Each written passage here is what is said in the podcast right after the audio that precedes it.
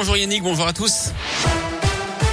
Avec vos conditions de circulation à Lyon, elles sont fluides actuellement. Pas de difficulté à vous signaler. C'est plus compliqué en revanche sur le réseau TCL. Ce jeudi, avec cette grève des agents, la circulation des trams est perturbée. Des lignes de bus sont supprimées. Le métro, lui, s'arrête à 22h. Vous retrouvez le détail des perturbations sur radioscoop.com.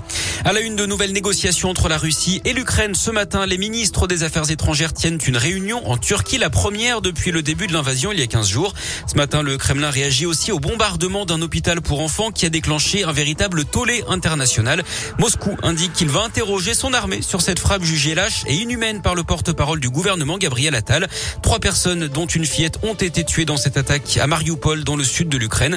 De leur côté, les chefs d'État et de gouvernements européens sont réunis à Versailles en ce moment. L'objectif, c'est de renforcer la souveraineté européenne. Au programme des discussions, l'accueil des réfugiés, l'indépendance énergétique, mais aussi les capacités de défense commune. Et puis, c'est aujourd'hui qu'on devrait connaître le nouveau protocole sanitaire appliqué dans les écoles à partir de lundi. Il devrait acter la fin du port du masque dans les classes. Faut-il repousser l'âge de départ à la retraite à 65 ans? C'est notre question du jour sur radioscoop.com. C'est aussi l'une des propositions du programme d'Emmanuel Macron. Le président sortant va également suggérer un minimum retraite de 1 100 € pour les carrières complètes dans son programme et la fin des régimes spéciaux. Sur la question des retraites, ses adversaires évidemment sont vent debout. Jean-Luc Mélenchon et Philippe Poutou rappellent qu'ils proposent eux la retraite à 60 ans.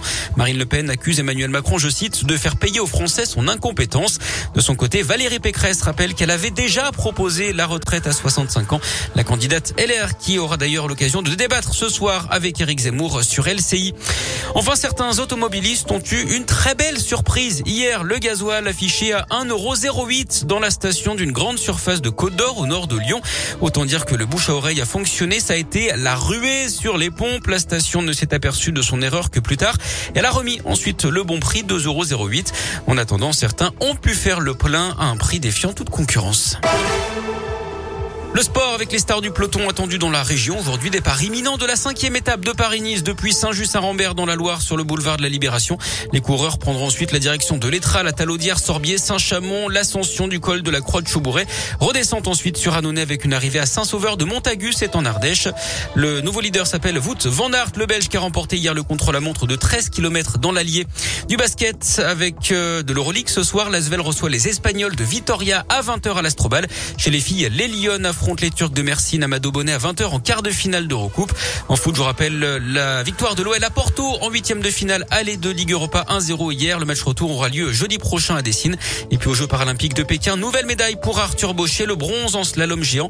C'est sa 3e après l'or en descente et en super combiné. La France en est à 7 podiums.